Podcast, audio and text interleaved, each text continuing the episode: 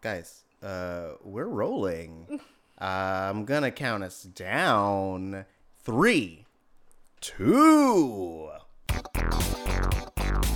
You're listening to Missing Out with Lex Michael and Tari J. Let's start the show. Hey guys, welcome back to Missing Out. I am Tari J. You can find me on social medias at Tari J, T A R I J A Y. I am Lex Michael. I am all over social media at the Lex Michael.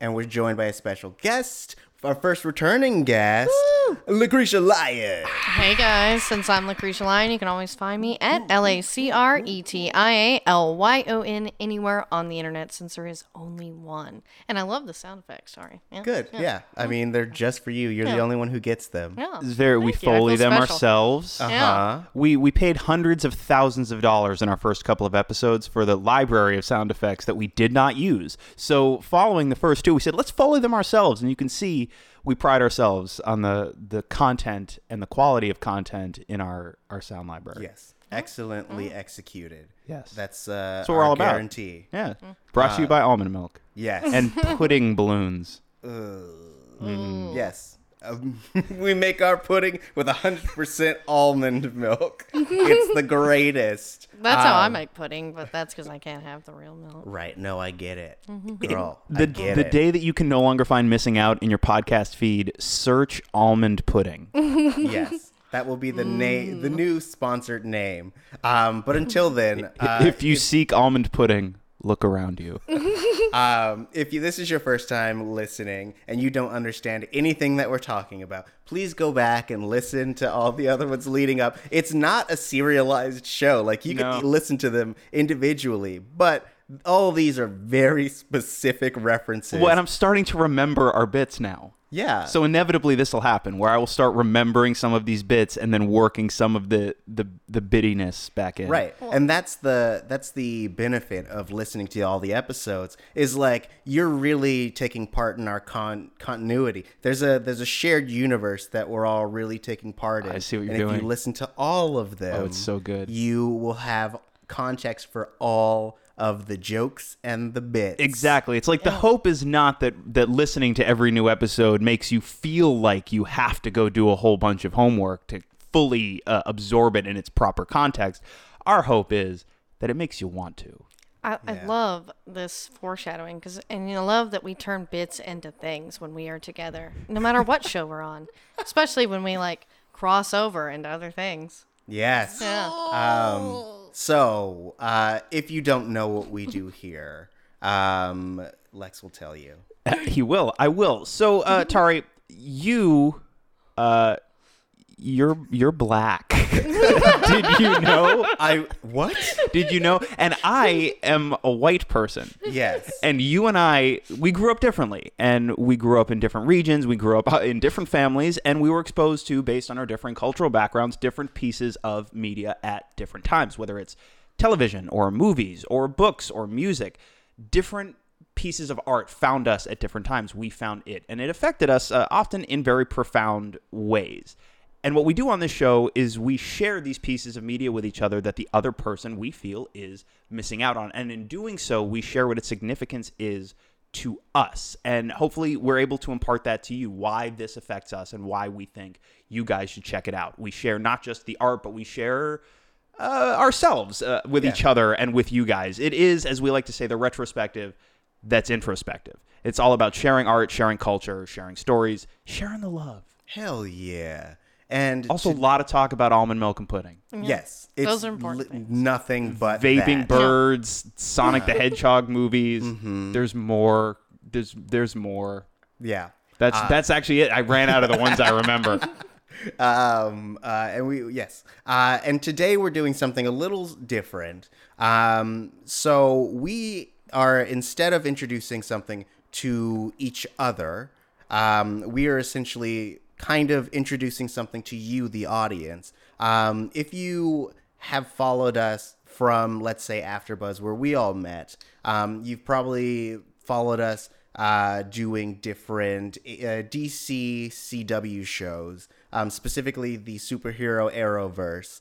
Um, and so you may be versed in in what uh, in maybe a couple of those shows. You may watch all of them. Uh, or you may watch none of them and you may have found us some other way, maybe through one of our guests. And so, what we thought we'd do is we'd sit here and talk about how we got from just one show, which was Arrow, to the current biggest crossover that they've had in the history of the CW Arrowverse. Yes, for context, we're recording this the weekend following the airing of Crisis on Earth X, the two night, four part crossover that brings together Supergirl, Arrow, The Flash, and the Legends of Tomorrow, fending off an invasion by Nazis from the Earth that is so bad we just don't talk about it. Yeah, I love that Harry's just like, yeah, it was the uh, the 53rd Earth I forgot to mention because I was like, well, no one wants to hear about Naziverse. Also, really, right up top, this is only for people that like watched it and know these shows a little bit, and then we'll we'll try and contextualize all of this uh, as we dive in.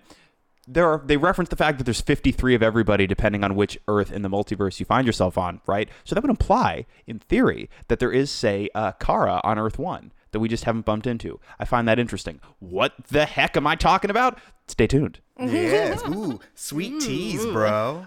Um, but it is it is insane to me that like okay, so obviously much is made for good reason of what Marvel Studios has been able to do at the movie theater, and we've watched Warner Brothers and DC try to replicate that model on the big screen with um, let's say mixed success. Right. They're, they're doing their Marvel Cinematic Universe on television, y'all. Yeah. Like this felt like uh, Crisis on Earth X felt to me, especially compared to the crossovers they've done in the past, really did feel to me like a a big TV movie and a big budget TV movie. Yes. It is it feels massive. The action sequences are huge and involved and involving. The effects work is crazy crazy good and you've got all of these characters colliding. It feels big but it feels cohesive from one part to the next. It feels like they made their Marvel movie in effect mm-hmm. over two nights and four parts on the CW. Right. So it's yeah, it's like how did we get there? Because I do think you could watch Crisis on Earth X and walk away going, "Wow, that was really well done. I got mm-hmm. involved. I felt moved by certain things. That certain things were funny, certain things were exciting. You could enjoy it." But if you've been tracking all of these shows since season one of Arrow, I mean, bear in mind, after the current season of all four of these shows wraps, we're talking about in six years, 16 seasons worth of programming Yep. that will ultimately contextualize what this crossover is. Now, if you're sitting there going, good lord, 16 seasons, that's overwhelming. That's just way too much. I don't know if I'm ever going to be able to make time for that.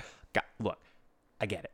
I, seri- I seriously do. I completely understand. However, I would encourage you to do so if you have any inclination whatsoever, if there's any way that you can make the time, because oh, good gravy, once you do that, once you're tracking all of these characters and all of these story arcs, the highs become orders of magnitudes higher than they mm-hmm. would have been otherwise. The emotional blows land so much more heavily than they would have otherwise. And is that not why we go to stories like this to to feel uh, to be made to feel whatever it is that they want us to feel to the maximum degree that we're able to feel it. Is that Yeah. just a me thing? No, I think you're right. And what I would say to kind of add on to that is like even if you didn't want to invest the 16 seasons, It's a lot. it's a lot of your life. Yes. I think that even if you were to just watch one of these shows and really invest in those characters in that show, they're serviced really well in this crossover as well. So you can still have as much of that context and still enjoy it. Um, it just all depends on which characters you identify with the most. And that's one of the another one of the really good things about this full universe is there are so many different characters that you can identify with and see yourself in, in uh, throughout the whole Arrowverse, which kind of allows you to enjoy it no matter how much or how little you've watched it. and watching them go from and we can track this in greater detail but watching them go from the first season of arrow where it seemed like they were allergic to anything comic booky to becoming uh, just as comic booky as far as like crazy crazy deep cuts like dc comics mythology the craziest most cosmic uh super powered ridiculous stuff Yeah. like uh, just as much as uh, Marvel is, if not in certain cases more so. It almost like you know how crazy deep cuts Guardians of the Galaxy was when that first movie was released. It's like that, but multiple times a week. Right. And because they have more time and, and more ability to just start weaving those in, that like if there is a, a renegade writer on any one of these shows, they could essentially just go, all right, great, I'm bringing in a hive. Yeah. And then essentially that becomes part of the universe. And now anyone who writes after them gets to splash around in that universe Yes. um, which I think is really exciting. Um, something I want to do is before you mentioned like just starting with Arrow, but I'd, I'd like to go a little bit further back in that like s- super Arrow is the way it was at the beginning where it was allergic to uh, comic book stuff because of what had come before it. I mean, we got um, let's say for example, let's start with Batman uh, 89 Yes. where um, it was one of the first big mainstream uh, superhero movies that was well certainly of this certainly of this era. I mean they, they existed before that but i think you definitely have to go back to donner's superman uh, a decade earlier than that Yeah. to come up with something else that was anywhere near as impactful. I mean batman when it first came out in 89 lit the world on fire. Yeah.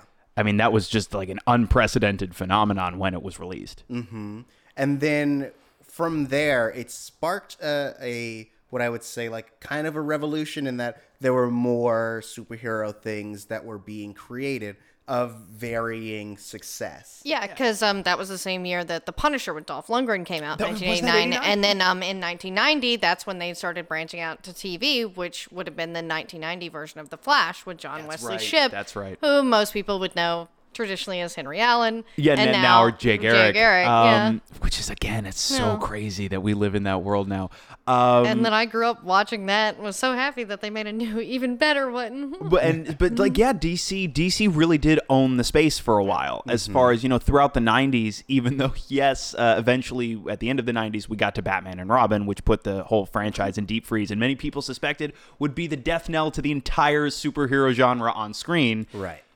Wasn't, but they owned that space effectively uh, until actually no, and I was going to say until the 2000s, but no, really they continued to own that space through most of the 2000s with their Dark Knight franchise, That's which true. which I think you were talking about what came before Arrow that informed what Arrow was in its original incarnation. Yes. I would say tell both of you tell me if you agree or disagree. I would say the the intersection of the Dark Knight and Smallville is pretty much what they were aiming for. Oh, yeah. Yes. And that's exactly why like Gotham even exists because that was the original idea before it became Smallville. And that's the thing is Christopher Nolan's Batman is more so than even like Sam Raimi's Spider-Man and then Bryan Singer's X-Men sort of started the resurgence back.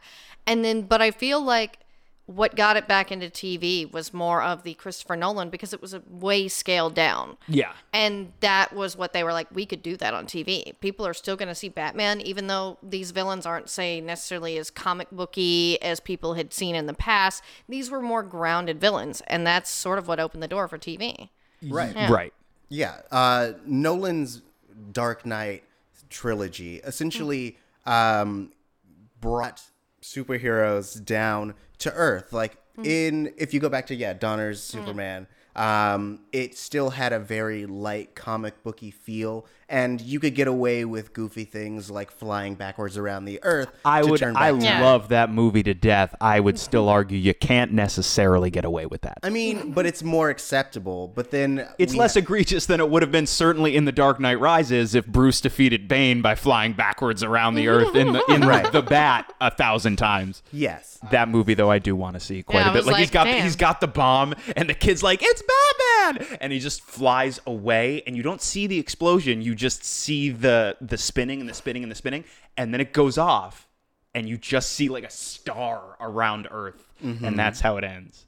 Ooh. And then it's like it's the shot uh, at the end, right uh, in Italy, where Alfred's at the cafe and he sees Bruce in the movie. Same shot, but he's in, just on fire. He's just fully sitting there casually. Christian Bale sitting casually, like nods at him with a half smile on his face, but he's mm-hmm. fully engulfed in flames. Everybody in the cafe is running and screaming, but he's just like. I was Batman. Now he's Yeah. and now He's he's, real calm about Firestorm. Yeah, yeah. yeah, now he's Firestorm, and everybody's like, "Wow, this whole trilogy was a secret Yep. backdoor Sure. Firestorm origin, and this is brilliant. More, please, thank you." Um, I also like that concept because it also makes me think that you've essentially doomed the city to continuously keep being blown up. Like he only gets it far enough to where it, it blows up, he reverses it, and then it blows up again. So people keep experiencing this over and over and over. And I would like to imagine that in this verse, since it's so grounded in reality, they might even remember every time that they die. So it just gets real grim dark. It's- and that's how we get to Batman and Batman v Superman. Yes. That that explains that He so was- much more He now. was already just real freaked out and mad, and then Superman destroyed Metropolis, and he's Yep. like, "I'm done." yeah, done. Why'd you say that name? I'm finished. Um, but so speaking speaking of Batman, Yes. Um, it, uh, so Batman's rogues gallery, or at least a large swath of his rogues gallery, Lucretia, as you were saying, relatively very down to earth. Most of his villains are not heavily superpowered, and even the ones that are, I think, lend themselves to to say like earthiness and groundedness more than say something like I don't know Savitar. But you can take a good portion of that rogues gallery and you can tell stories that are set as Nolan did in a relatively realistic. I bring this up just because it was very clear to me for the first couple of years that Arrow really wanted to be a Batman show. Yeah, I mean, it Like, was essentially a Batman More, show. more than it wanted to do any other thing. It seemed like it really wanted to, for the first, actually for the first three years, and I think that's a big part of why we get uh, Ra's al Ghul in the League of Assassins is because of how much they wanted to be a Batman show. That character that we meet in season Yeah. one, that Oliver Queen, is not Oliver Queen as we know him from the source material. And the Yes. funny thing is, is instead instead of Ra's al Ghul, a Batman villain, we were supposed to have other more Batman villains, the Suicide Squad, which That's they- right, which they ended up, up. which ended up, Yeah. yeah, like that that got cut off, I guess, because Warner's wanted to do the movie, and there was a big, there were a lot of conversations back and forth about, well, now that we're going to do this big interconnected universe, we want to be able to play with all of the toys that we can play with. Mm-hmm. There seemed to be some reluctance on the part of the movie arm of Warner's and DC to let them play with all the toys. So we saw certain characters midway through certain seasons, midway through story arcs, unceremoniously removed from the table but now they get to play with like Superman. You know what I mean? Like they're they're making Wonder Woman and Bruce Wayne references. So we'll we'll see. But not for nothing. I don't know that you need the Trinity at this point. I would have said like first couple of years, like how are you gonna do this without like all of these other characters? And now I'm going this whole roster, this massive ensemble across four shows. You almost don't need your Batman or your Wonder Woman or your Superman. And two, I mean, Oliver Queen was a good Batman Bruce Wayne for years, but now he's finally Oliver Queen, and I'd rather just to- have yeah, that. He actually feels like the Green Yeah. Arrow a little bit. Yeah. Well, uh, kind of rolling backwards a little bit. You, as you mentioned, they wanted Oliver Queen to be Batman, but they also wanted to distinguish themselves, and so they wanted to make a Batman that kills. Um, and so they really wanted to dive into that world. Yes. Uh, real, so I want to pause real quick because I want to jump back uh, for us personally, even further than that. Were you guys, how into comics were you guys when you were growing up, if at all? Yeah, when I was growing up, um, my dad would read comic books to me, and he was very into like the whole universe, both Marvel and DC. So we grew up with a, you know, pretty well knowing about everybody, and his two favorites were the Flash and the Green Arrow.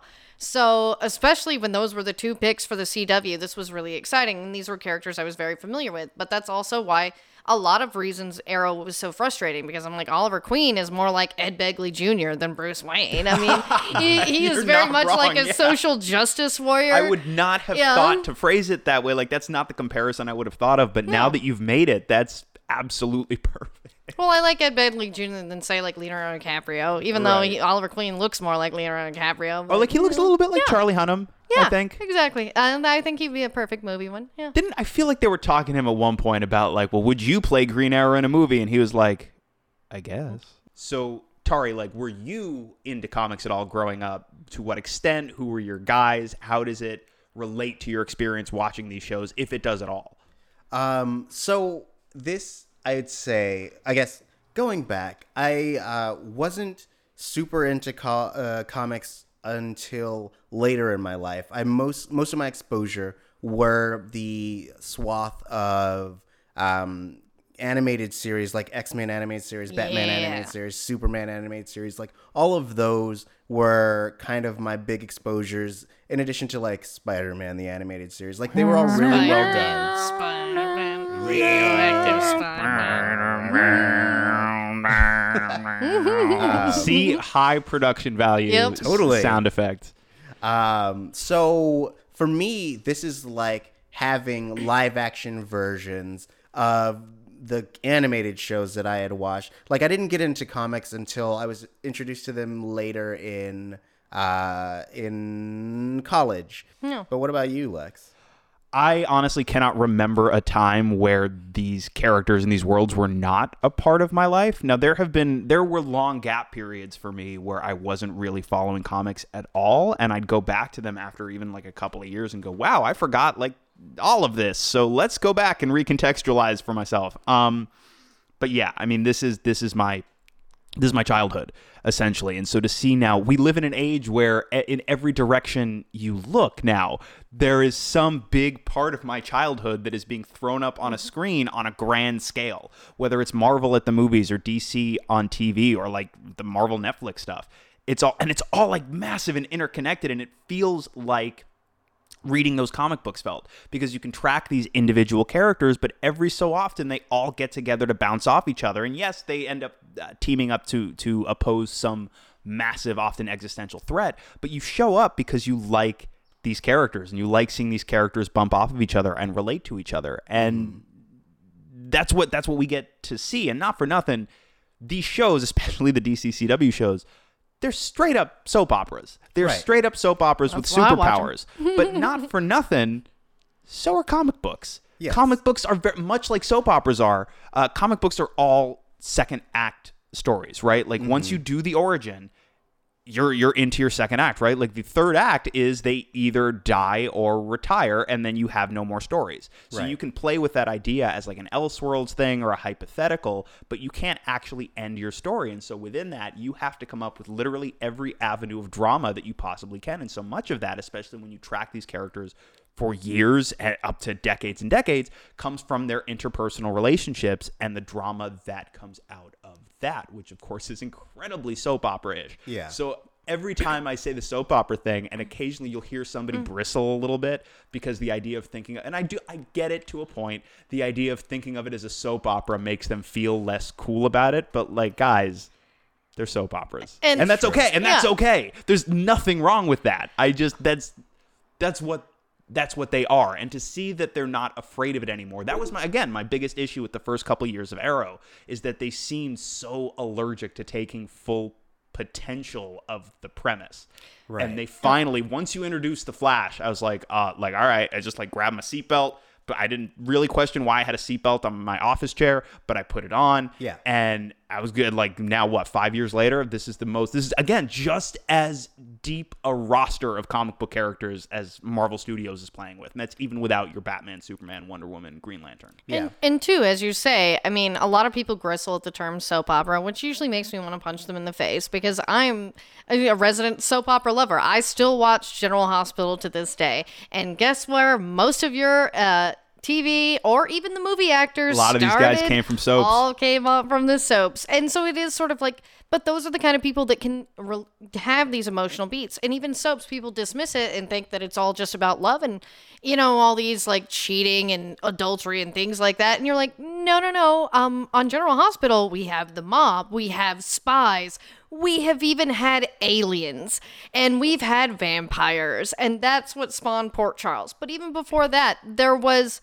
Dark Shadows, like this yeah, is Dark not Shadows unheard was a soap. of. Yeah, I mean, not for nothing. Like there were there were a number of these throughout Yeah. like nighttime. So even Twin Peaks, my favorite thing that people have made, was essentially a riff on this entire wave of primetime soap operas that came in the mid to late '80s.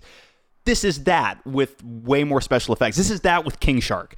Uh, yeah, exactly. And that's the thing is, as long as you put um, a CGI shark in it, little boys will watch it. You know, and it's okay. Not for nothing. We've talked about this. I grew up in a house where my mom watched Passions a lot, and it was always on when I would get home from school. And Passions, yes, much like any soap opera, it does deal Yeah. with the the relationships and the drama and the wildly unnecessary drama and the ups and the downs. And we drag out every storyline we possibly can for preposterous length of time. But there's also like witches and demons and a, a doll that a witch has that comes to life and is a little person that hangs out with her but he's she's the only one who knows that he's alive and can communicate with him it was a weird program Yeah. Yeah. And uh, Jensen Ackles fought, you know, demon possessed people on uh, Days of Our Lives long before Supernatural, guys. you know? days did it Yeah. first Yeah. um, but so but so yeah i mean these are essentially primetime soap operas with mu- uh, with a much bigger effects budget Yeah. Yeah. but i would also say too we've had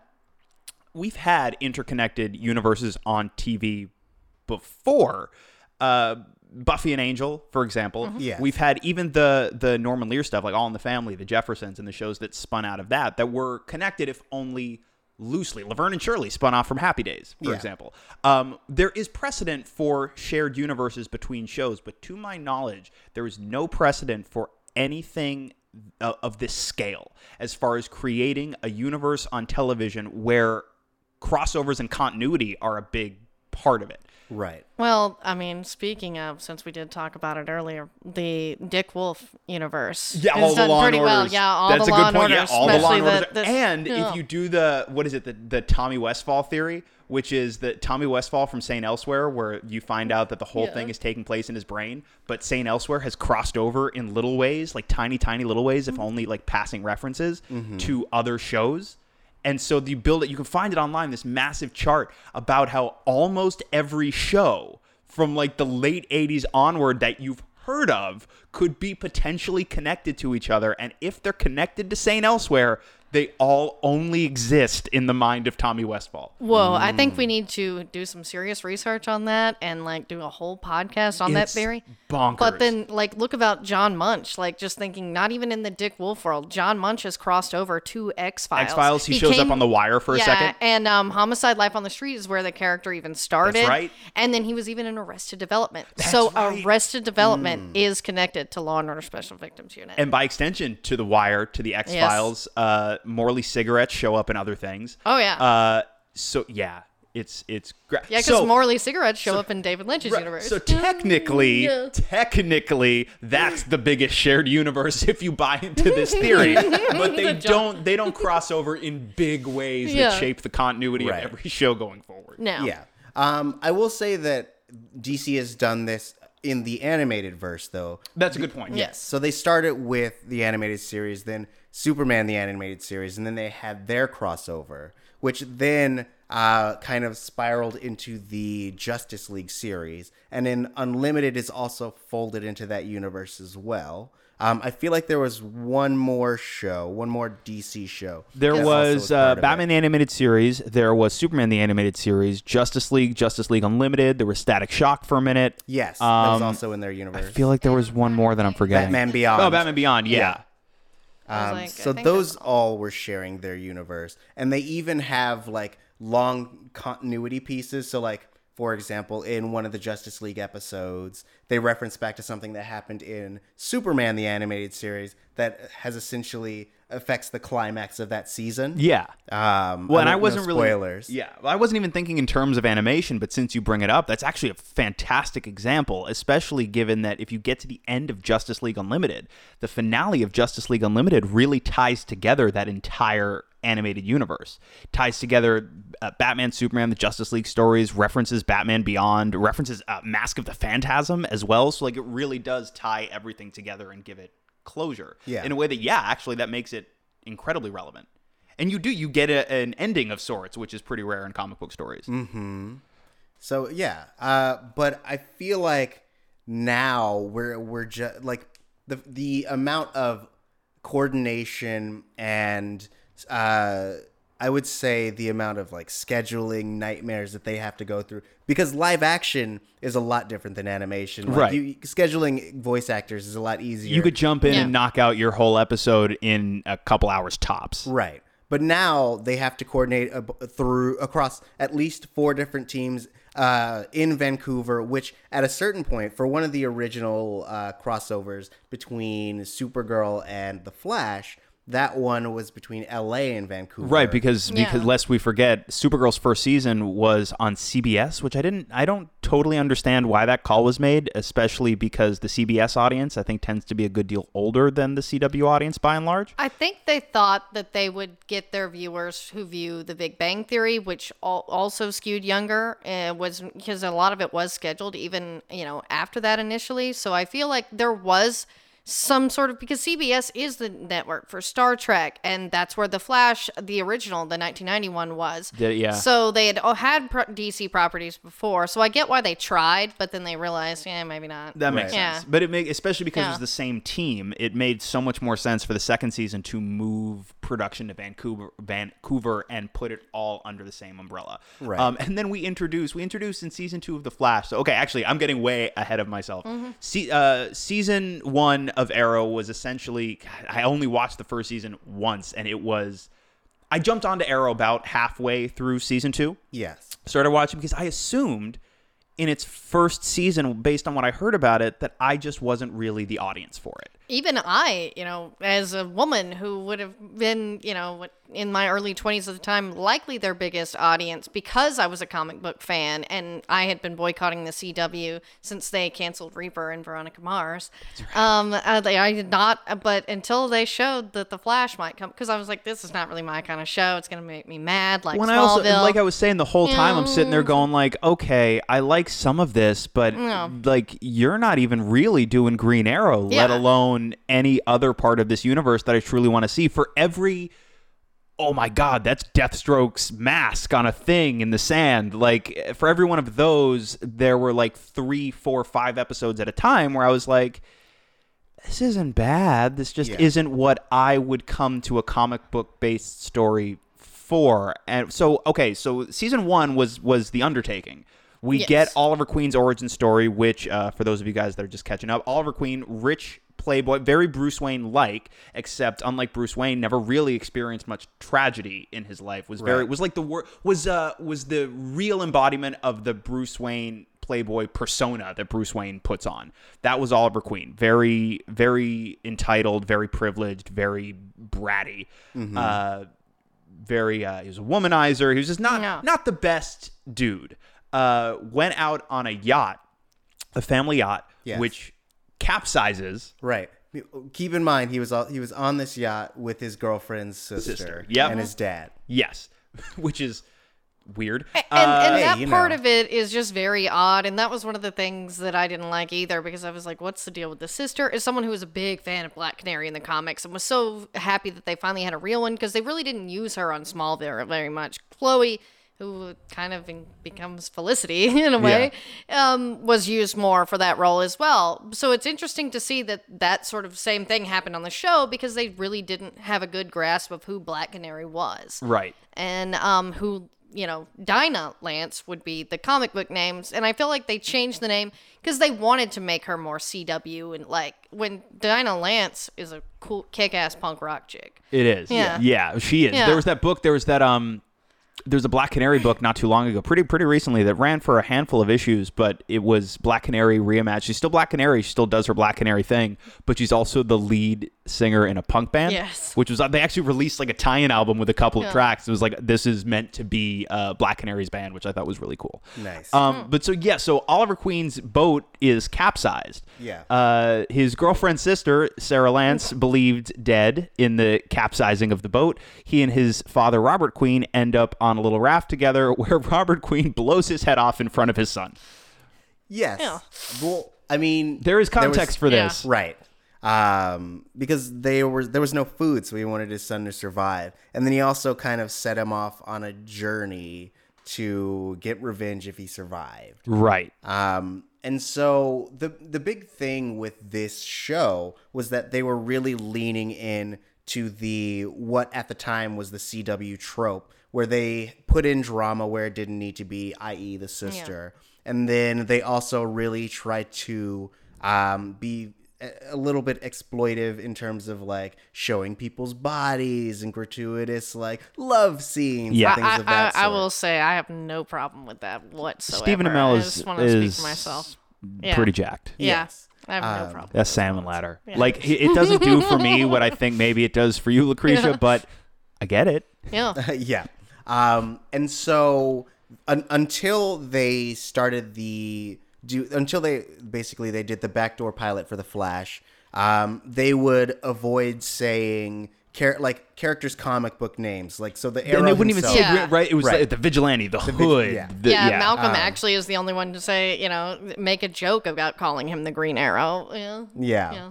So they were essentially trying to make it as realistic as possible in that like people don't get hokey names when they're being pursued by the police and things of that sort. And then they they started uh, doing the Flash, which was the complete opposite, which was uh, they embraced the names, they embraced the kind of hokey cheesiness of comic books, which started to bleed over in their first crossover.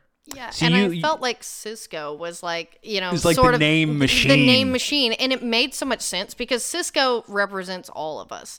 Any of us that have grown up and He's loved like this he's show. the fanboy. Yeah, Yeah, like he's and- the one who really nerds out yeah. over all of this stuff. And that's exactly what we'd do. We'd start naming these people if we didn't already have this context, right? Mhm. Yeah. I uh, you, Tari, you just used the the phrase what hokey cheesiness. I think you just mm. said. I do Yeah. take slight issue with that. I would go with something more like goofy earnestness. I feel like, and I've I've talked about this in relation to the Flash specifically quite a bit. I think a lot of people, especially when Flash first started, they would have used words like hokey, cheesy, this is super cornball, whatever. Because they've never seen what it could have been in Well, the well, what I- 1990s. but what I what I think is the Flash is so so so earnest and Yeah. so unashamed of being earnest, and I feel like at a certain point we culturally lost touch with the idea that earnestness was totally okay and, it wasn't something we need to shy away from like it's not you're not suddenly not cool because you unabashedly care about stuff Yeah. And that is who Barry Allen is, as well as you know, you know, as I say, Cisco too. Cisco is very important. I feel like Cisco is sort of the Felicity of that show, sort of like the next in command.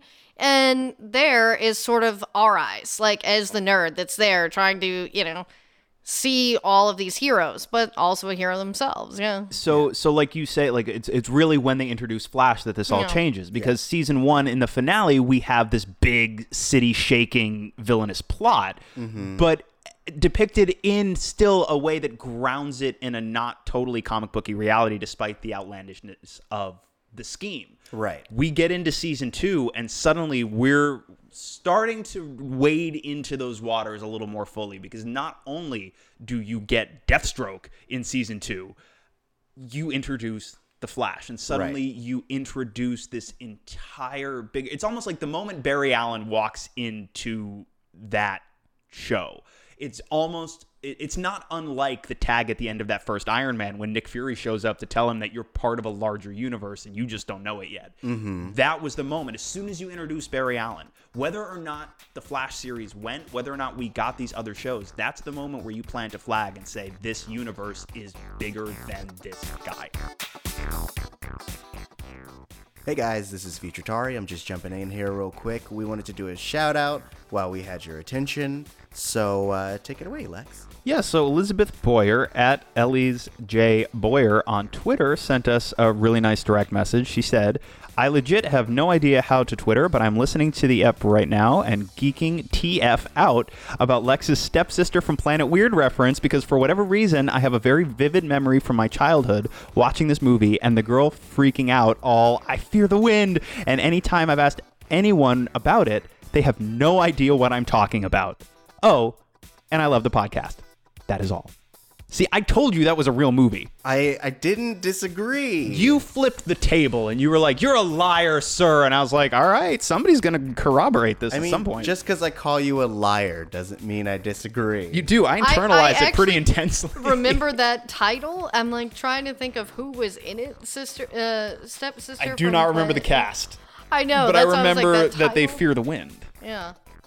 cool. Don't forget to like and subscribe. uh, and back to the show. Well, and Right. two, even when Barry came in, like this was also the season where we had Sara as bl- a canary. I mean, they were not even calling like full on, and they've sort of had these mantles and transitions with characters. So we at least were getting at least more characters like you know Roy Harper and stuff like that, which would have been familiar from the comics. Right, But uh, yeah, Arsenal. Barry's when it's just like, nope, yep, we're going full in. you know? Yes. Yeah, well, I feel like once you introduce the idea of metahumans, you can't keep the universe grounded anymore. You have to really double down on the idea that these big, giant, destructive and or benevolent forces exist in this universe and you have to really embrace that in order for it to work. and this guy's got a bow and arrow. None of this makes sense. uh, but exactly, and immediately on Flash, we lean into it so so heavily, and the tone of Flash was a complete 180 from the tone of Arrow, and Yeah. it, for the longest time. They really were like the TV Batman and Superman as far as the way that their tones and personalities played off of each other. Now, of course, as we've alluded to, the longer these shows play, the more and more comfortable I think the creators became with letting them be Green Arrow and the Flash, as opposed to hitting the Batman Superman dynamic so intensely. Yeah. But in that first season of Flash, you introduce the craziest, most comic booky sci fi fantasy concepts, so much so that very early in season two, Victor Garber, one of our great Yes. actors, has a scene in which he uses a whiteboard to explain the theory of the multiverse. And I Yeah. swear to God, when we got a scene on television where Victor Garber explained the DC multiverse to this room full of uh, Team Flash and by extension us, the audience, swear to God, I like I rolled a tear because I was like, I, I seriously never thought, much like we're about to get Avengers: Infinity War. I grew up assuming that we'd never see anything like this Yeah. in live action on this scale and taken this seriously, even when it's all very lighthearted. They approach it very seriously with such earnestness. And so every time we get, we're still getting moments like that. The fact that we just did a crisis story and we have years worth of continuity to inform what we're seeing in this crisis story that's like that's magic to me like i hate to be i do i don't want to be uh i don't like these words but corny or cheesy about it but it, it like really does like it makes my heart sing in ways that n- few other things do Yeah. I first of all, I I want to recontextualize the idea of corniness, cheesiness being bad in that it, like it always sounds Yeah. dismissive the way people use it Right. to me Like soap opera. It's yeah, just- as a yeah. big pun guy, um, I love things that like I I guess I equate earnestness with cheesiness, and that like I feel like there's a there's a ins- inspirational aspect to to how earnest things are, but like it also feels like a I guess a non-realistic thing in that we live in a terrible world. So like when you get those things, we live in a truly terrible, Terrible world, you guys. Uh, you see the you see the news from last night? It's about to get a whole lot worse. Uh, yeah. anyway, Let's so- keep it on. Earth yeah X. but we Right. but but right and i We've agree with you lived totally and that's what i think one of the most important things that tends to get overlooked about superheroes and it bums me out because people i think look at even if it's just the goofy outfits and yes i love this stuff about as much as i love my own family but i'll be the Mm-hmm. first person to say oh yeah on the surface it's all ridiculous Yeah, it is like- it is super super goofy Still Dude, looking at this Robin picture, I'm like, there is something clearly missing from this um uh photo. There are no nipples on this suit. What is up with that? Um, Chris but I- O'Donnell I, do hates think, especially in the case of characters like the Flash, uh, Superman, Supergirl, Yeah. it's it's about that earnestness. That earnestness is crucial because without it, you lose the fundamental core of that character. And part of the value of superheroes, I think, especially for young people, is it's it's something to aspire to, and it's it's a presence that reminds you that it matters that you make an effort to be the best version of yourself that you can be. They actually they really hit this right on the head in a way that that in another show without proper context might have come off really clunky but in crisis on earth x there's a line i believe that oliver has uh, where he references the fact that it is the strong's duty to protect the weak That was Mm-hmm. actually one of my favorite lines of the whole show because it just sort of demonstrated what's the difference between the heroes and the villains. Yes. Is that they know it is their duty to protect people and the villains take advantage of it. Yes, mm-hmm. exactly. And so I think that's when people when people reference what I perceive as earnestness as corny or cheesy, I typically the way I hear it is it's a bit dismissive and it bums me out because I feel like we all could do with a little more of that. Whether or not we get it in a package with these like brightly colored outfits and and super and the speed force and and psychic gorillas and all of that. Yeah. That's not even necessarily that important. I think it is what is being conveyed in these stories, I think is absolutely crucial. I think you need to find that somewhere, whether or not this is the avenue that you choose. Yeah. Um, and so in bringing up Earth X, this this crisis crossover, that's hard to say. Um, I I kind of everyone in the sphere of the nerdy sphere has been saying this is the best crossover to date. Um, and so we've had about four or five crossovers leading up to this. and not necessarily on this scale. I mean, the first crossover was what was it? The Flash versus Arrow, and uh, no, World's Finest was the Flash and uh, Brave and the Bold. Brave and the Yeah, Bold. Bold. World's Yes. Finest was the Yeah. Supergirl Flash crossover in, in the first season of Supergirl. Yeah. That's right. And then and and that first crossover was the one like they fought Boomerang and they fought uh, somebody else. it um, was they- it Clock was- King, played by Clock King. Robert Knepper. what? Yeah, he was. He was Whoa! Clock King. Wow. I completely forgot about Knepper. Um, but I remember them fighting Boomerang. Yeah. Right. Uh, are you, I thought it Oh, was no, no, it was Clean would- Rainbow Raider. Yes, Um, and yes. that was it. Clock King is the next one, actually.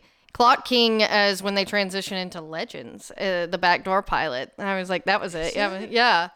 See, it's like I've seen most of these seasons Yeah. once, so like the No. big stuff really sticks with me. Yeah. Like the Fl- oh my god, like season 1 finale of The Flash in my is one of my favorite pieces of television that's ever been made and I've watched it now I can't tell you how many times and every single time it just completely obliterates me emotionally.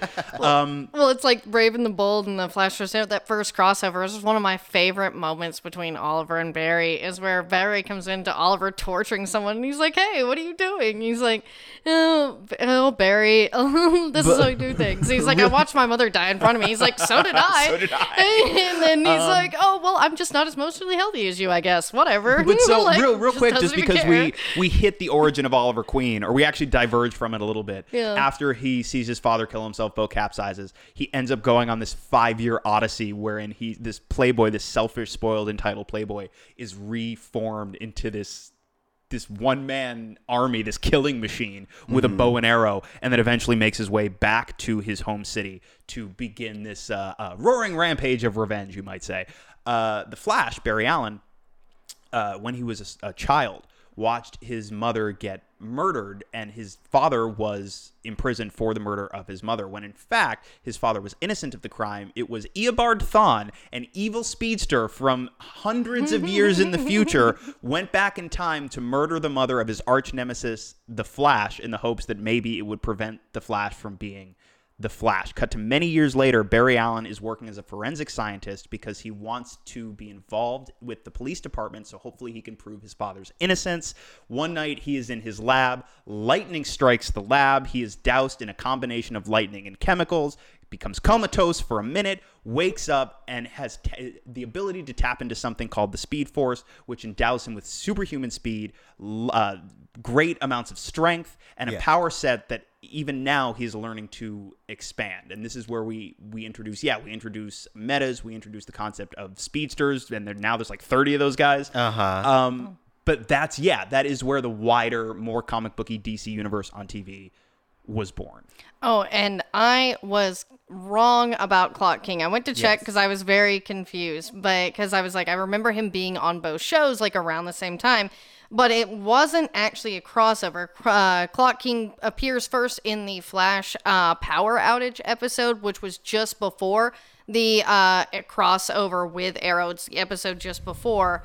And then he then later appears on Arrow in season two, uh, you know, or Okay. is in the end of Arrow season two first, and then is on the Flash. Yeah. Kind of coming back and sort of bringing a villain on both shows. So it was technically a crossover, just not the one I was thinking. Right. that first crossover felt a little bit like a test balloon of sorts. It's like, all right, No. well, we've got these two shows now. Let what happens when we we do throw these pieces together again? We introduced the Flash on Arrow, but then we sent him off to his own show. What happens now when we take this set of characters, this set of characters, mash them together. How will people feel about us doing this with these properties on this channel? And I guess that's why they chose like a villain like Clock King with the, you know a recognizable actor like uh, Robert Knepper that was in Arrow season two to be like, oh yeah, we'll bring him on the Flash. Like Yeah, same Earth and- at this time. We only have this one Earth. Right. Yeah.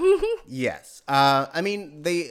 It was nice that they kind of brought in uh, s- rogues from, like, I guess recognizable rogues for those crossovers. Um, which I guess I will say that I never thought we'd see Rainbow Raider on on television. Anywhere? yeah. Literally anywhere. Uh, so that was really nice. But yeah, I agree. It it did s- feel like a little like them dipping their toes because we throughout all of the the run of these shows we get little bit of world building crossovers like the Clock Yeah. King thing or like Felicity coming over to to Central City or vice versa. Um, Yeah, because she dated Barry first. uh, yes, did they date? Yes. Yeah. A bit. Okay. A little bit. Um, I know I wanted them to be together, but um. They did they had very nice was cute. chemistry. Yeah, but the the crossovers were very much, um, especially that first one was very much. This is the Flash, and this is Arrow, and so like you just got, full and descend. Um, so it wasn't until I would say the uh, the Legends of Today, Legends of Yesterday, that it felt like a true crossover where these were almost indistinguishable sh- episodes and shows. Yes. So I guess let's talk about how we start to set up the Legends of Tomorrow. Uh, we introduced Sara Lance. Uh, Fairly early in Arrow, and Sara Lance uh, was trained by the League of Assassins, is super good at killing folks, and wear, wears a mask, hangs out, uh, chilling, beating up criminals with uh, with Team Arrow as the Canary. Is uh, spoilers, I guess, is oh. unceremoniously killed in what? It was season three.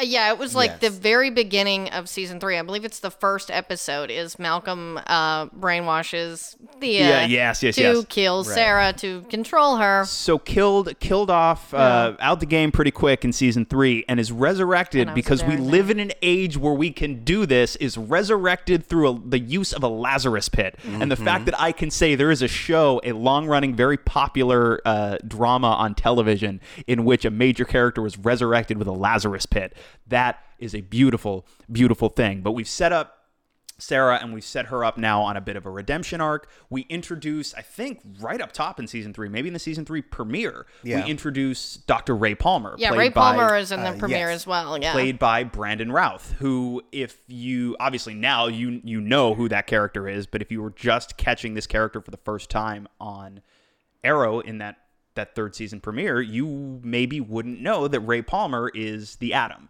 They Right. they tease out the Atom technology for quite a bit, and it's not till Ray himself is presumed dead that you find out, oh, he actually he he get tiny now. Yes. Oh, wait, and, I feel like they did that because he was initially supposed to be Ted Kord, Blue Beetle. Yeah, Yes. yeah.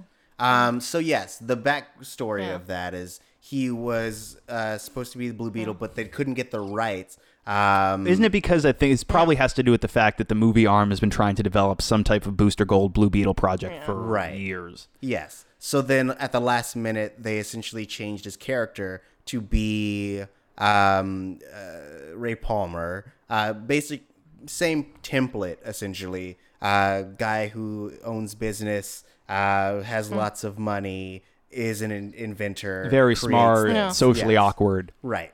Um, Super attractive. and oh, go ahead. I was going to say, so we, you set up Ray in that way, and you have him as a, a romantic foil for Felicity. I still maintain now. I think obviously uh, Emily Bett Rickards and Stephen Amell have just buckets and buckets and buckets of chemistry.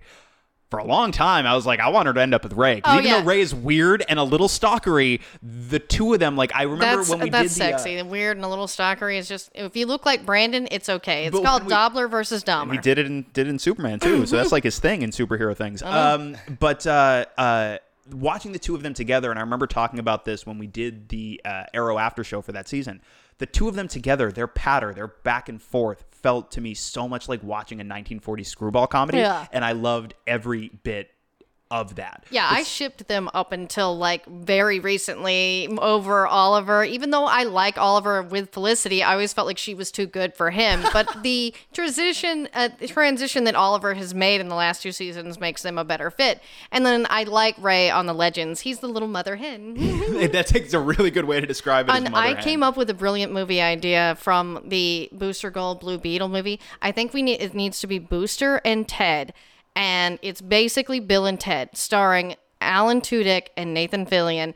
Alan, I, I don't know which one would be Booster. They'd both be pretty good, but like I feel yeah, like I feel like Nathan, would be Booster, Fillion is Booster, and then, and then uh, uh, Ted would be Alan Tudyk, and Yeah. that needs to be a movie. Hollywood. I would I would watch I would give I would give I I would would buy a money. ticket right now if you told me that you were going to make that movie if you assured me it would happen I would buy like 5 tickets right now without a frame being shot. I just had to get that out before I thought about it for the rest of this Right. podcast. and luckily, Hollywood listens to this podcast. So we're quietly do. we're very organically introducing these characters into the world and we're adding them to a massive massive roster that already includes from The Flash.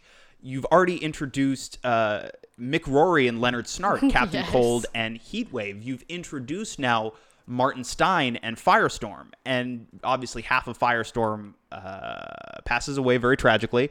And you introduce uh, Jefferson wanted Jackson to do the X Files. to be right. It, it really was. It really, oh, sorry, yeah. No, Robbie actually, Amell we have wanted to go do friend.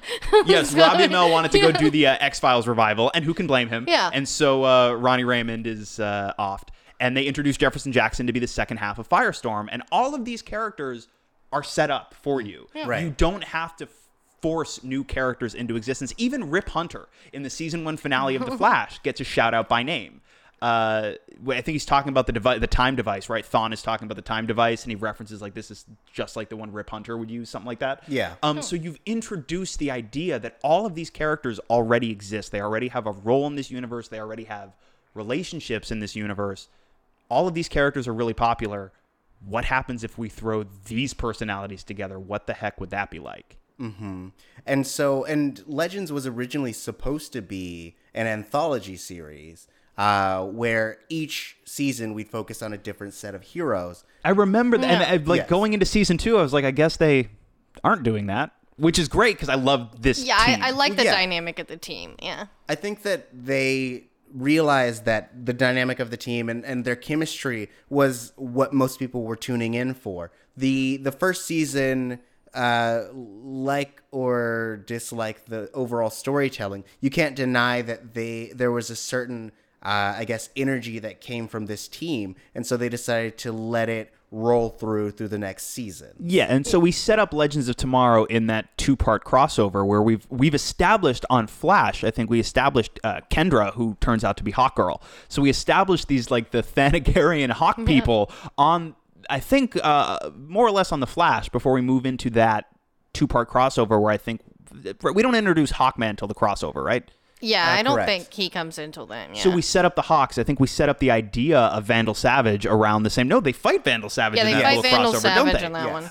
Um, so they team up to fight. And again, the fact that Vandal Savage was a primary antagonist for an entire season of a show because he wants to kill the Hawk people is bonkers. It's a magical time to be alive in that sense. Even though I think there was a range to the effectiveness of Vandal Savage as an antagonist, Yeah. I think uh, th- just the fact that it exists is is mind bending. But so But we he makes set a up good tuna casserole. the meanest evil casserole that that money can buy. Um, but we use that to set up the idea of this other team that would fly around on a time traveling spaceship. Mm-hmm. And what could go wrong there? I mean, like the premise itself is goofy, but that's what why I like Legends is because they really can take risk because it is just meant to be the fun show. It- and, it and feels that's like the party show. There are a lot of times where storylines may not always be perfect, like we say with the Vandal Savage one, but we got Ray eating his casserole. Like and just like, ah, I, say what you will about the man, but he makes a mean casserole. Like little moments like that we couldn't have on Arrow. Well, and finally, once once you refine your approach and you figure out how to lean into everybody's uh, abilities, skill sets, personalities in terms of writing for your cast,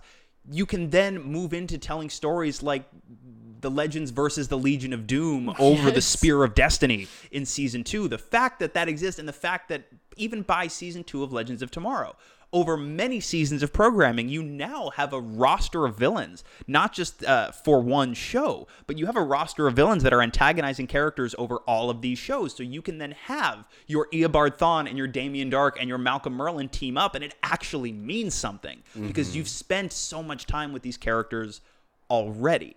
And two, it's just like without Legends of Tomorrow, we couldn't have had that team that was so much fun because Damien Darhk and Malcolm kind of worked together on Arrow, but they couldn't have that goofy relationship because that's not the tone of that show. And that's why I like that these shows have their different tones because when you see somebody like Damien Darhk, that's such a cool villain, but he's hokey and you're like, this is not really Arrow, but we like this guy. Let's put him over here. And I felt like it worked so much. And, you know, we still have him today. And Yeah. and through Legends of Tomorrow because it is such a fun, crazy, semi-chaotic party show, and because you are operating because of the technology at their disposal, you're really operating outside of the rules of time and space that even the Flash, with all of the time travel tomfoolery, has to adhere a little bit more closely to. You can start to pull the deepest of deep cuts from all over the DC universe. That's how you get to the Justice Society of America. That's how you really get Vixen in some form involved in these stories. That's how you get uh, uh, Citizen Steel involved in some of these stories. That's how you pull in our boy John Constantine, who we should shout out got uh, a season of his own show on NBC, NBC. Yes. Yes. which was an odd. It was a choice I didn't fully understand. I think it's just like how uh, Supergirl ended up on CBS, in that these network shows have a higher budget, and so like if you're pitching across the different uh, networks, then you're gonna go with what's mu- what will allow you to do more financially. And I think that like with shows like Grimm and Yeah. like uh, Once Upon a Time, they felt like it would fit more on that network since it had a darker tone. And that was the thing is Constantine was paired with Grimm. And Yeah. that was the thing is they thought, well, this is sort of the same audience because I too watched Grimm and was so glad that I'm like, oh, this is actually my favorite comic book character, John Constantine getting his show. It comes on after Grimm. So I actually watched all this show and was very angry that no one else did. But it, I agree that because it was on NBC, it wasn't as dirty as the comic. It felt You know, very could- sanitized. I mean, and that's the thing is now that we have Preacher on AMC, is the time to do a live action comic uh, adaptation of Hellblazer on AMC. But at that time, that didn't exist. So this was sort of their watered down version.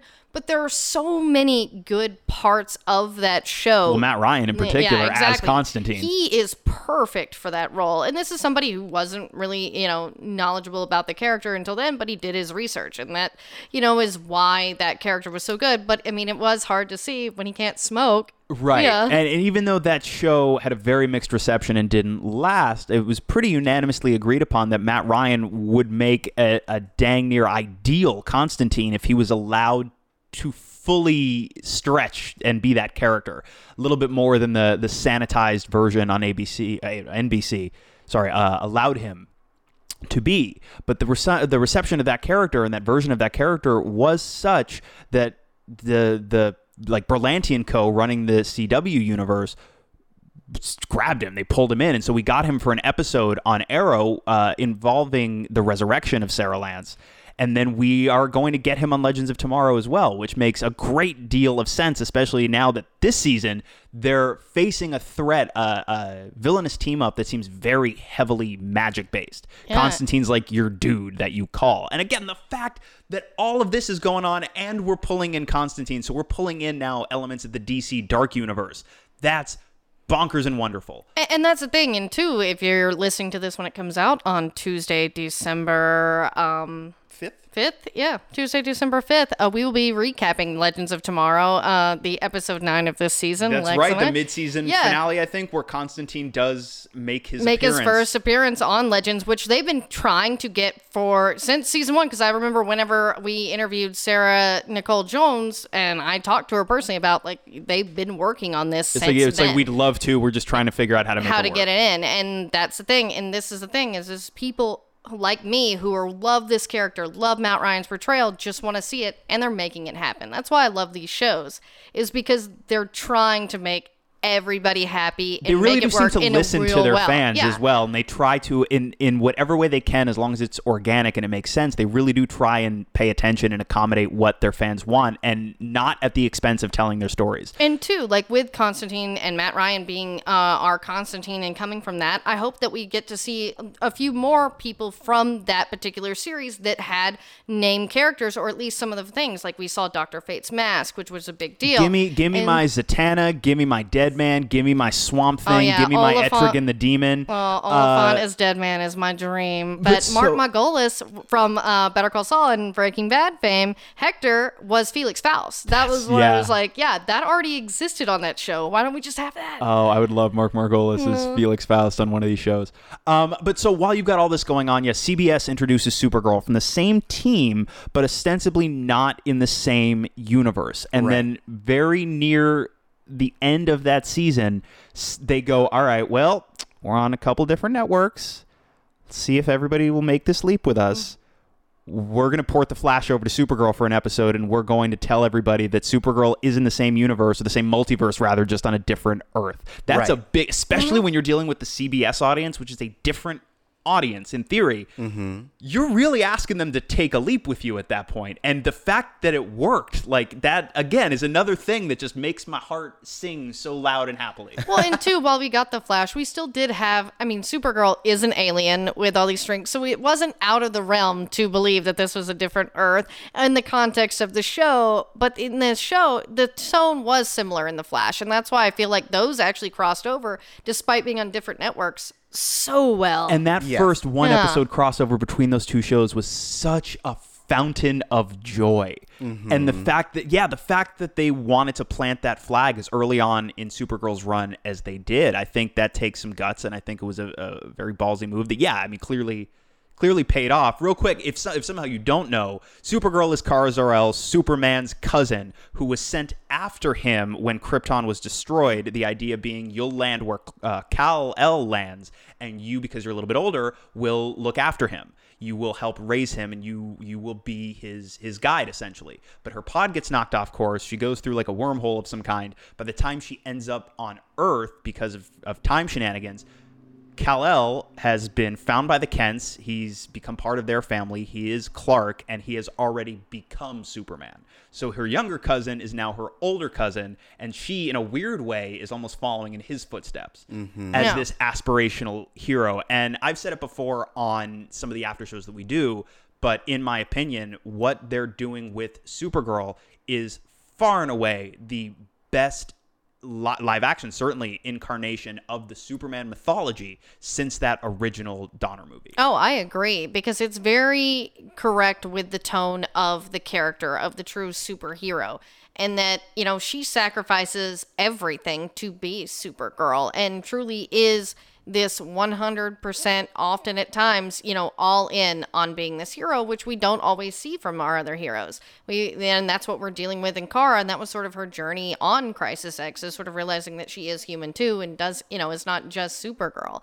And that's what I love about this show is like that's who Superman's supposed to be, but we do don't really get to see that. I mean, I will say Smallville in a way portrayed that a little bit better than um even the movies recently. I mean, But yeah, yeah. Mm. Ooh, oh, yeah, yeah, Yeah. yeah. But but so uh, in this conversation, I'm I'm having a moment where it was the same thing that happened to me when I first saw that one episode crossover. I took a step back and I thought back on the first season of Arrow, and I went, "Good God, look at how far we." Let's came in just a far we couple of come. years. Like once we opened up this world to metahumans, uh, Speed Force, the multiverse, time travel, all of it, it did not take very long for that dam to burst completely in the most wonderful way. And Yeah. that wonderful way of Martian Manhunter. Oh, yeah, not for nothing. Yeah, and they did a on really, television. they did a really great job at keeping that under Yeah. wraps. And in season one of Supergirl, where this man who introduces himself to the characters and to us as Hank Henshaw is revealed to be J'onn J'onzz, the Martian Manhunter, I I literally stood up out of my chair, put my arms up over my head because we were living in a beautiful golden age, and at that moment I, was it. behind on Supergirl until Frank told me, Martian Manhunter just got revealed, and I was like, I have to watch all of this right now. And right so now now already and this was you know now we're in season three of supergirl so this was two years ago but already we are in a world now on tv where you've got you've got your flash and you've got your martian manhunter and you're alluding to other characters You're- you're alluding frequently to other a-list dc characters even if only in a very roundabout way Right. Because we've also we've gotten references to Atlantis. We've gotten Thanagar. Thanagar. thanagar Thanagar. we even now Um, we- this season we're going even harder Yeah, with Themyscira. it. yeah, we, we name got Themyscira. we see Themyscira, Yes. which looks. I loved too that it aesthetically looks just like it does in the Wonder Woman movie. Right. that made me happy. We name drop Bruce Wayne and Gotham City exactly. in in this season of Arrow, So I mean, we're, and we see we're Superman. Yeah. We've gotten a good amount of Superman in season two of Supergirl, Right. And Tyler Hoechlin, who He's when he was when he was originally cast, I didn't know. I knew him as the Teen Wolf guy, so I was like, really, the Teen Wolf guy? And I saw set photos, and I was like, I don't know. I don't know if I really like the look of him as Superman. I don't know if I buy this at all. Two minutes into his first scene as Superman, I was like, oh, that's Superman. There he is. Mm-hmm. Like that's the Superman I've been missing on screen for years and years and years. yeah, and even though it was Kara and he was only seeing Zod, that Superman Zod fight was still just like, this is on TV. Right. like that's that's consistently still it's been 6 years that this universe has Yeah. existed on television and I'm still constantly having my mind blown by the fact that we're do- we did a two-part Gorilla City story on Flash. Come on now. King Shark keeps showing up and he looks dope every single time. Yeah. uh uh but so okay, so we get to about the midpoint Yes. of last year. Right. Yes. And so uh, at that point, we get a like a mini crossover with just the Flash and, and Supergirl again.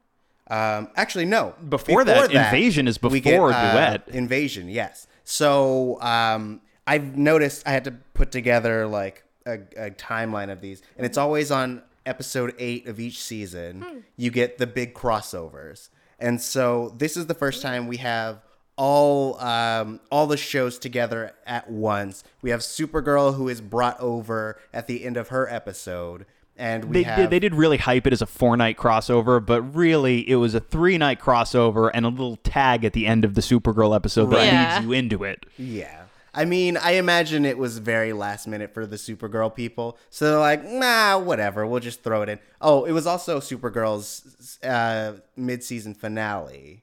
Um, Yeah, I think Yes. that was it. That's- it was and that makes sense. Yeah. They they decided to really focus in on what was happening there, and then at the end of that, pull her over and join Team Flash. Because now the technology is in place, whether it's through actual machinery or through Cisco's developing power set as Vibe, it's now real easy to travel between different Earths, so much so that even though Supergirl technically in a way exists in another dimension Yeah. it's they might as well be neighbors at this point they just pop much. back and and, forth and as that's they why need I wish to we had more interdimensional dating. You know, it's 2017, guys. You know, we have- Cisco's doing it with Gypsy, With but Gypsy and like we had a uh, Wally and Jesse Quick for a minute yeah, a there. little bit. They were Um, doing it long distance, interdimensional. But uh, but so we had an invasion crossover. An invasion is a is a pretty well known uh, DC comic story in which a race of malevolent aliens called the Dominators essentially try and do, as their name would imply, uh, dominate and lay waste to everything in their path. Yeah, They they try to build this alliance of some of the most uh, prominent alien tribes in the cosmic section of the DC universe. For this crossover, the Dominators come to Earth, and all of our heroes from all four of these shows have to band together to fend off an alien invasion. Now, I had a blast with this crossover last year. So, what I noticed, especially compared to this year's Crisis on Earth X, is last year's crossover had a lot of heavy lifting and additional baggage that they had to worry about that this year's crossover did not. For example, they had to introduce Supergirl and, in fact, the concept of aliens to all of these other characters. You had in the middle of your crossover, uh, the middle section of three, Arrow's 100th episode. It is an episode of Arrow that I think is fantastic. I think it is a Definitely one of their best. I think Yeah. it is a truly great episode of that show. However, planting it right in the middle of the crossover does make your story feel overall a little bit disjointed. But I think even for that, it works beautifully as a way to kick open an entirely new door in this universe because now we're really opening up this idea of cosmic threats as well. Right. Yeah, and uh, I feel like this was an even better like this one. They had a lot more fun in terms of getting everyone together. Even even with like the additional like baggage pieces, there were a lot of good interactions between the different characters, and I felt like this was the first time I felt like the the threat was actually real. Like it was a in when we were fighting Vandal Savage. Um, yes, there's a scene where everyone gets destroyed, um, but it still doesn't feel like there's a big realm of consequences, especially because at, we know that there is time travel. Right. But this is this Well, time. and we also know that it's unlikely that one of these shows is going to kill off literally the entire cast midway through the season. You don't know. There are multiple Earths. They could essentially be like, guess we're on Earth 17 now. They did a No. weird version of that though in uh, season two of Legends of Tomorrow, where through time travel, they all die. Like you watch them get slaughtered terribly, but then because of time travel, a different version of them is essentially able to step in and take their. It's very. It's actually weirdly Rick and Morty-ish. Uh, they all they're all killed terribly, and then another slightly just a hair time displaced version of them Yeah. steps in and just takes their place. That's actually one of my favorites because It's it has really to do with- dark. yeah, because they're like, oh, basically we watch ourselves die, all of us. super super dark and then so if you think about Like it Rick and the legends that we're following now are only sort of the legends that we met Yeah. weird business Yeah, um okay that's so why I'm- Ray was so well adjusted with the felici- with all, all of No her felicity. He was like, it's like look yeah. well I, be- I watched myself die that one time Like, and yeah, like, like, that was a different me. it's Like totally fine. I was kept yeah. in a little box by Damien Darhk, and he poked at me for like Mm-hmm. a whole year. That was a bummer. I'm fine. Um, and they made him the janitor. They made me the janitor that one time, but I made those vents really big, and they're still really big. So that was a win for Ray. And if you Uh, don't follow us on other shows, that's a bit from how I explained why the events were so big. They have weirdly oversized Yeah. ventilation ducts in Star Labs. As it turns out, they're like hallways.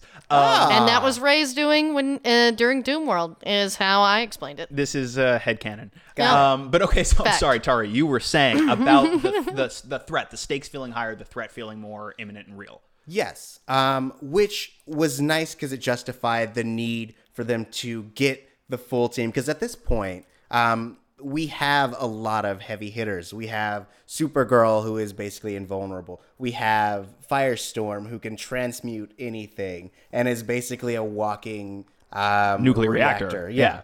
Um, we have. I, I don't remember if Martian Manhunter was. He's not really No, involved. they in, he's never let him do it. He's involved in duet, like he's uh, fighting with uh, Cisco Right. at a certain point.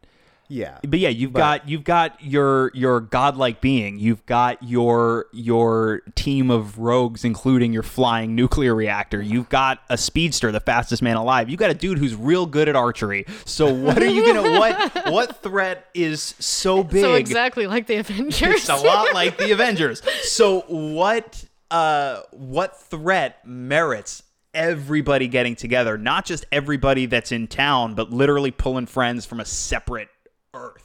Yeah. What warrants getting everybody in one place? and it's a worldwide invasion. Yes. uh, which is the first that we've seen. Like we've dealt with very specific enemies, but having to cover a world full of uh, aliens trying to take over was a great challenge. And having that those scenes where Barry and Supergirl have to go all across the globe using their speed um, really made it so you understood. Like I, I, I feel like in a lot of shows where you're getting a bunch of powerful people together, um, there is always this feeling that they will overcome it. Well, sure. Yeah. Well, yeah, but like, uh, or that they they brought too many guns to this knife fight. Right. Um, but I I felt like they had balanced it just enough. Yes. And what I love is how much in Crisis on Earth X, how they reference even the Dominator crossover and everything, and all the little things. Well, like they pulled, Oliver, when we meet, we but we re-meet Kara Yeah. at the beginning of Crisis on Earth X. She's fighting a Dominator.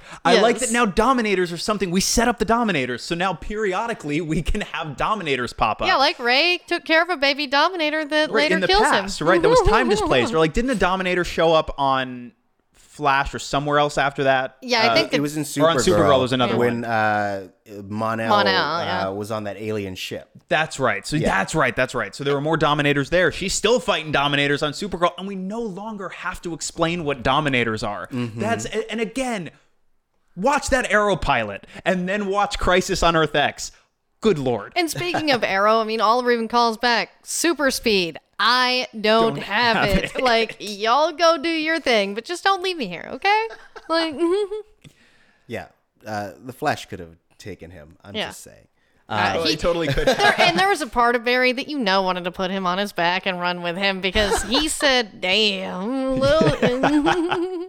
Even Um, he got a little bit of a crush on him. but so we we actually we actually did uh really a three part three part and change invasion crossover. And right. i feel like now once once you made invasion work i think you've proven that this audience is willing to go with you just about anywhere. I feel like you you established even before we got to invasion that almost nothing was too comic booky to be played with on these shows the same way that marvel studios is is taking those shots at the movies. Um and I I pause just to point out how insane it is in a wonderful way that uh, DC on TV and Marvel at the movies have effectively turned just about everybody into a comic book audience. And I don't just mean they love these characters and these stories and these worlds. I mean, if you're tracking all four of these shows and if you're tracking all of the Marvel movies, it is essentially like keeping up with all of the interconnected stories in a in a comic book. In- Keeping up with the comic books, guys. Next year on E! I'm gonna drink this arsenic now. Goodbye. Um, I'm gonna bite down on my tooth and be dead.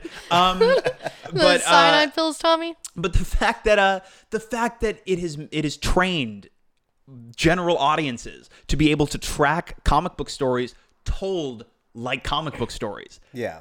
That's that's crazy. And did it like people didn't even realize that's what was happening. They didn't realize they were being conditioned to be able to receive stories in this way. And Don't the- say it like that. Condition. yeah, it makes it seem like we are uh, Hydra or something. We're like, being uh, like you are being conditioned to like. No, limit that's your- Pavlovian conditioning, are- which is more out of love, right? That's not what Yeah. I mean. I mean, no, I just mean like it- Pavlovian it- is loving condition, right? They were able to teach people. I'll phrase it that way. They were able to teach people to be able to absorb a story in the way that comic book stories are told across entire company lines. That's that's just nuts to me. Yeah. like that's so. And people will still. People will still get weirdly dismissive about comic books as a form and will eat this shit up in other mediums. And I don't get it. Never pause. if comic books aren't your thing, that's fine. Nothing is for everybody. And comic book audiences have always been smaller than movie audiences. I'm not mad at you if you don't like comic books. But if you are dismissive of comic books as a form, you sound just as silly as if you dismissed all movies, all music, all literature. It is an art form. It is no less valid than any other art form. I'm now stepping down off of my soapbox and sliding it back under the table. Ah, how nice. Um, yes, and I think that a lot of that uh, that you were saying, the the teaching or conditioning, um, it was able to happen because these shows were created by heavy hitters, heavy hitters in the comic community, and they were created with a certain amount of love and and I guess uh, what's the word I'm looking for? It's like um, loyalty and and just a respect for the source material. Yes. Um, honor honor the source. And you can you don't have to take yourself that seriously. In fact, a lot all of this stuff is inherently goofy on multiple levels. Ironically, the more seriously, the more deadly serious you take yourself, the sillier it all becomes. Right. You can approach it, you could take it very seriously and you can approach it completely earnestly but you can still do it with a, a lighter touch that I think makes it all a lot more palatable. It's a lot easier to accept something that is on multiple levels very, very goofy if you get a sense that the people telling the story are aware of the inherent silliness of many of these elements. Right. It, you feel like you're in, in more trustworthy hands at that point, I think. Mm-hmm. Uh, so guys, uh, we are out of time. We got to real quick reference the fact that we we jumped over Invasion to nod at the other uh, Flash Supergirl crossover we got last year, which was the one episode uh, musical Musical episode, duet, yeah. which was wonderful. You had a song written, a couple couple covers, but also a song written by uh, Rachel Bloom from Crazy Ex Girlfriend, Mm-hmm. and also a song by the team that did all the music in La La Land, which uh, is called "Running Home to You," and it makes me cry every single time I watch that scene. And As then- it should. Yeah, and then they they again bring that back and Crisis reprised on it Earth. for the wedding Yeah. Uh-huh. and it made me cry again but but okay so let's since we're running out of time Yeah. let's let's get back to not not to really break it down in too much detail i don't want to spoil anything for anybody that, that hasn't seen crisis on earth x because even even though I think a lot of the surprises will be more impactful if you know the universe, I still think it's well worth checking out just as an individual movie. Uh, it's exceptionally done. We talked about uh, Lucretia on our after show. I referenced the fact that it. Well, you we both referenced the fact that it made us think of Guardians of the Galaxy Volume Two, partially because of certain plot related elements, but also for me largely because, uh, as I said, I think James Gunn is a master of tonal balance and tonal control, and that's why Guardians of the Galaxy Volume Two, in my opinion, one of the funniest movies of this year. Also has one of the most emotionally impactful endings of any movie I've seen this year. It makes me laugh every time, and the ending makes me cry every single time I see it. It's really hard, really hard to do that in a way that feels organic, that doesn't feel choppy, that doesn't seem tonally ill suited to itself. Gunn is a master of that. I'm seeing very similar mastery of tonal consistency, tonal command across Crisis of Earth X. And when you consider that it is four teams from four shows, all working together in concert to tell one cohesive uh, two and a half hour story, that's mind bogglingly impressive to me. And for that reason alone, I would recommend people check this out. Now, yes, again, a lot of the things that happen in it will be more impactful if you know this world, these characters, their relationships. But even if you don't, I think it is worth checking this out because this is an example, much like a lot of Marvel Studios output, it is a, a prime example for me of what comic book storytelling on screen can be at its finest. Yeah. I mean, I don't think I could have said it better myself, but if you want to hear like James Gunn discuss how like tone is so important and that's why Guardians is so good, and I'd imagine that Greg Berlanti says the same thing. I mean, he talked about it on his po- on Michael Rosenbaum podcast a little bit, and he's like, you know, Guardians starts with you have this raccoon that is a freak of nature, made and doesn't even want to exist. You have to capture that tone by also recognizing this is a talking raccoon. Bro, I mean, and that to- is yeah. I love James. It's, Yeah. bro, We're gonna wrap soon. I swear to God. Yeah. Uh, James Gunn's Twitter is a Yes. magical wonderland, Oh, yeah. and he got he had somebody uh, making some comment about, and I'm gonna paraphrase uh, both of these, but but only a bit. Uh, somebody talking about like like eventually we got to make one of these movies that like feels different, right? Like, aren't you getting? It's like it feels so repetitive. We're making like these movies feel so similar over and over and over. Like, when are we gonna get something that's like a diversion from that? And James Gunn was essentially like, um, the last one of these I made ended with a close up on a raccoon shedding a tear because he realizes for the first time that he can be loved and may be celebrated when he's gone, even though he's done bad things. What, what more different and out there Yeah. and divergent are you looking for, for goodness sake? Um, yes, but much like Guardians of the Galaxy Volume 2, I think Crisis on Earth X is a great, great, great example of what you can do when you are firing on all cylinders, adapting a comic book universe to the screen. Because I laughed, I cried, I cheered, I made some lewd comments. we co- all the bases are covered. Yeah. Three bases, and then running home is the lewd comments. yeah. Oh Ah. no. Sure, it wasn't that bow tie scene that I JFK'd over and over. Back to the left. Back to the left. Hey, thanks for joining Yeah. us here on Missing Out. Um, uh, if you have the chance, go on iTunes, uh, Google Play Store, Stitcher, and hit that subscribe button just so you can get this in your feeds every Tuesday. Uh, and also, make sure to follow us on the Twitch Wars to know what we're covering each week. It's Missing Outcast, M I S S I N G O U T C A S T, but also on our personal ones. Lex, where can they find you? I am all over social media at the Lex Michael. What about you, Lucretia Lyon? Since I'm Lucretia Lyon, guys, you can always find me at L A C R E T I A L Y O N anywhere on the internet since there is only one. Dope. And you can find me at Tauri Jay, T A U R I J A Y. Uh, thanks again for joining us here on Missing Out. Thank you for uh, engaging with us on the media of the socials. Great. Um, cool. Bye.